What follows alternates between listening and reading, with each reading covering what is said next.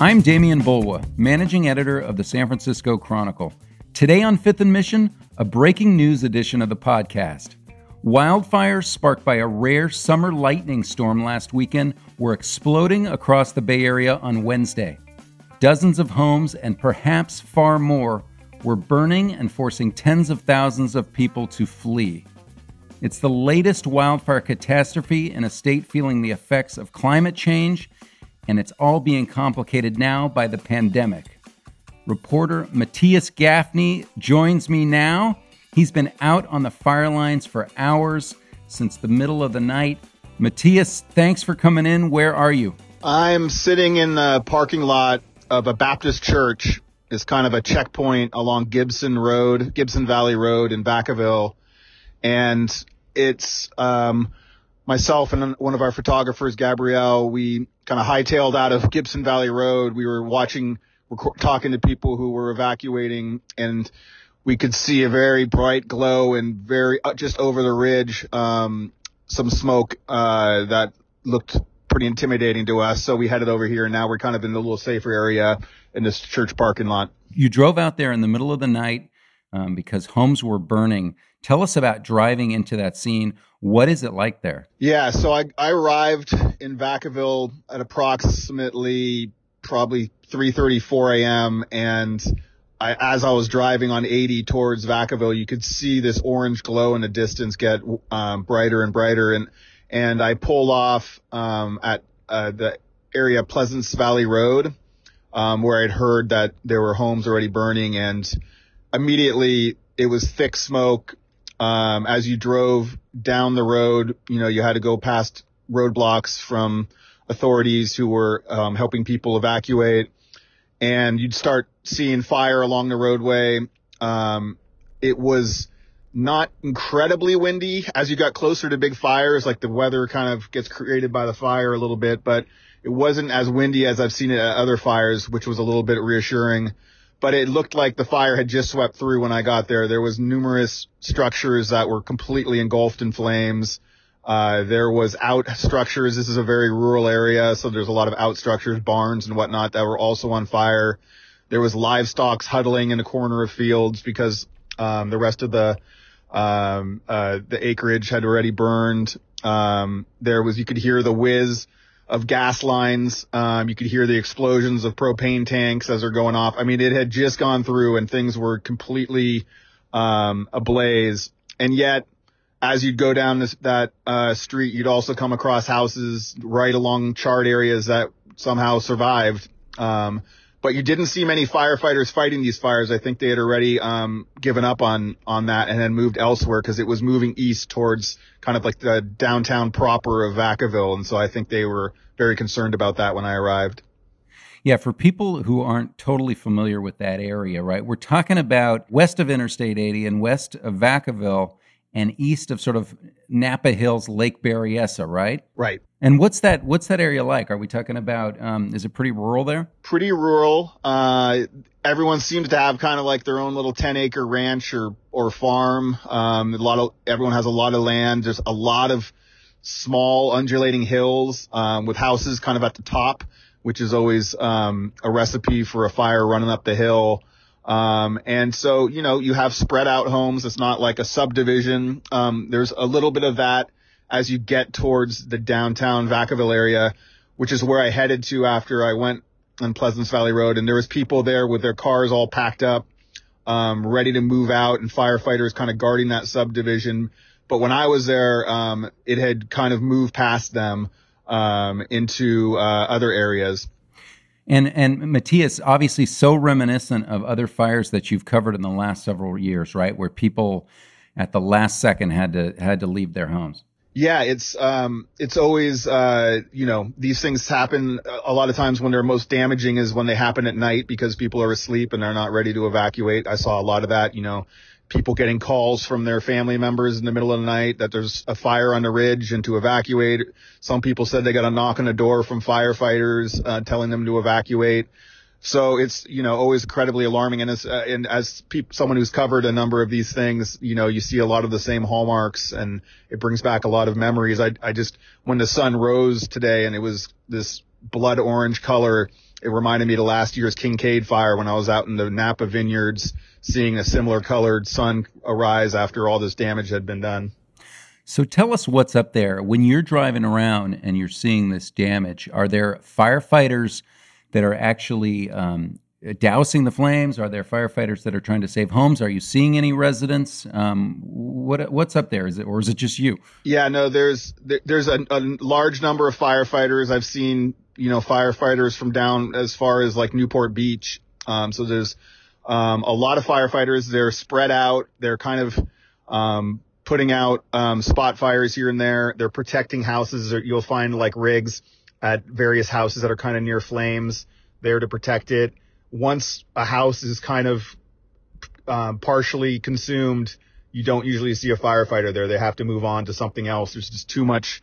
Uh, they have to triage um, with these things. And then I saw other people protecting, like on Gibson Valley Road, a fire. I was there right when they were protecting the fire from crossing that road. You know, they often use these these roads through these rural areas as natural, you know, fire breaks uh, to take advantage of that. And as far as residents, I didn't see a ton of them in the morning. Um, I think a lot of them had gotten out when when I saw that fire sweep through. Now I'm seeing a lot of people um, going in and out of these checkpoints. They're they're trying to get to loved ones. They're trying to help families. Uh, Gabrielle and I came across a family um, with a the dad was standing on a roof with a hose. It was his friend, his son's friend's grandfather's place um, that lived like a quarter mile from them. After they evacuated, they went there to try to get his camper out.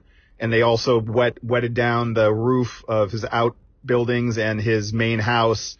And as we were there, we watched him do that. And, and then they hooked up the trailer and got out of there to evacuate. So it, it is a lot of activity up here right now, especially now that it's gone daytime.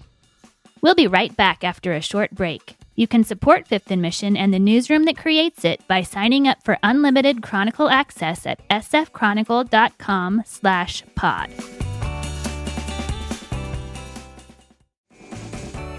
All right. Now I know you've been um, sort of off the grid and chasing the fire there. I just want to, for listeners and, and, and for you, Matthias, we've been covering a number of fires in the Bay Area um, all, a lot of them started on Sunday with lightning strikes, that really unusual lightning storm.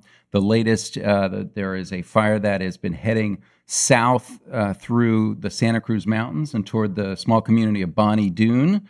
Um, and uh, there's also threats to homes and to people's lives in places like Sonoma County. Um, and a lot of other places as well, including the Central Valley. And what firefighters everywhere are saying as well is that because they're stretched so thin, perhaps in an unprecedented fashion, they're not really able to call for a lot of the, the backup they they normally can. And so firefighters are working double shifts. Um, they can't do the kinds of structure protection or putting out of spot fires that they perhaps could if they had um, more resources. So, um, Matthias, I just wonder are you noticing that lack of resources up there?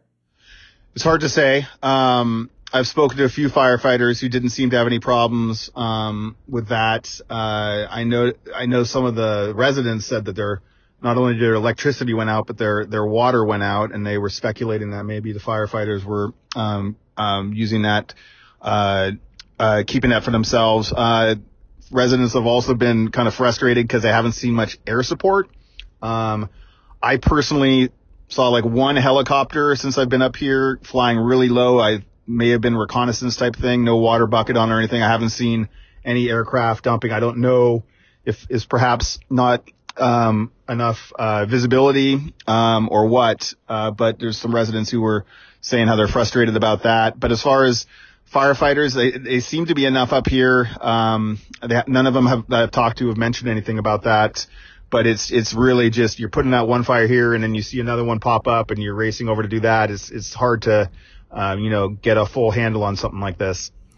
Can you say with any certainty whether we have injuries, deaths, or, or a number of homes that might have been lost in this particular fire, the one that's uh, bearing down on Vacaville? Well, I don't know anything about injuries uh, or deaths. Uh, I haven't heard anything or seen anything with my own eyes here. Um, as far as homes destroyed, me personally, I've visited probably more than a dozen homes that either were literally engulfed in flames or were just remnants of a brick chimney and, and nothing else.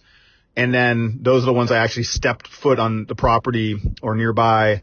And then, you know, I, I've often been on top of these hilltop properties and seen out and you could see other completely shells of, of former properties as well. So th- there seems to be a significant number of um, structures lost. Wow. And um, Matthias, you were telling me a minute ago about the Santos family and, and sort of uh, what they saw when the fire came in. Um, what did they say? Yeah, I'm, I'm sitting in this parking lot about five cars down from them. Um, it's a husband and wife who bought their dream home two months ago on Quail Ridge, which is just off of um, this uh, Gibson Valley Road that this church is on. And so they, um, the the wife, uh, she was awoken by her adult son, um, like around 2 a.m. Who and the son had seen flames across uh, the ridgeway on the mountain um, across from their home. Their home sits atop of of a hill with views all around, and so they didn't think a ton of it at first. And then, like moments later, the whole hillside was like on on fire. So they started rounding up stuff, and the the father went to the highest point on their property and just saw a wall of flames, and so he ran down the hill, got stung by a hornet, and and told the family we got, we're getting out of here, and they packed up the three dogs and cat, and they got some important documents, and they came down, and they've been kind of parked here in this parking lot along with maybe I don't know 10 other cars of residents who are just kind of waiting it out in this little intermediary area where they still um, outside the police checkpoint um, trying to find out if their dream house is going to survive this fire. So they don't they don't know what's happened to their house. Do they know it's standing at this point? They have no idea. They're they're super concerned because um, they said the fire was you know just pretty close to where they were at um, as they were as they were driving out and just in general the the the way that their house is situated. You know, there's uh, a lot of brush on the backside of the hill that they're worried about that it could go up. So I mean, it was heart wrenching talking to them. The the um, his wife was um, who's been taking Zoom classes for becoming a medical assistant while he's about to retire from the Air Force next month. Um, they thought they had their dream home here, and so she was just sobbing in her her car with her cat sitting right next to her, and you know, there's just 10 people in this parking lot, all with like their lives that could be just changed dramatically in the next, you know, minutes or hours. Well, again, it's sadly such a familiar sight. Um, you've been to so many of these fires. Thanks for taking the time. Um, go back to work. Please be safe. I worry when you uh, when our uh, reporters are up in the field, but I really appreciate you coming on. All right. Thanks for having me. For all the coverage of the wildfires, go to sfchronicle.com. We have reporters in Vacaville, in Santa Cruz County, and other places writing stories about dangers of the smoke from the fires, the impact on the wine industry, the impact on workers, and many other issues. Thanks to my guest today, Matthias Gafni, one of our reporters, to King Kaufman for producing this episode, and thank you for listening.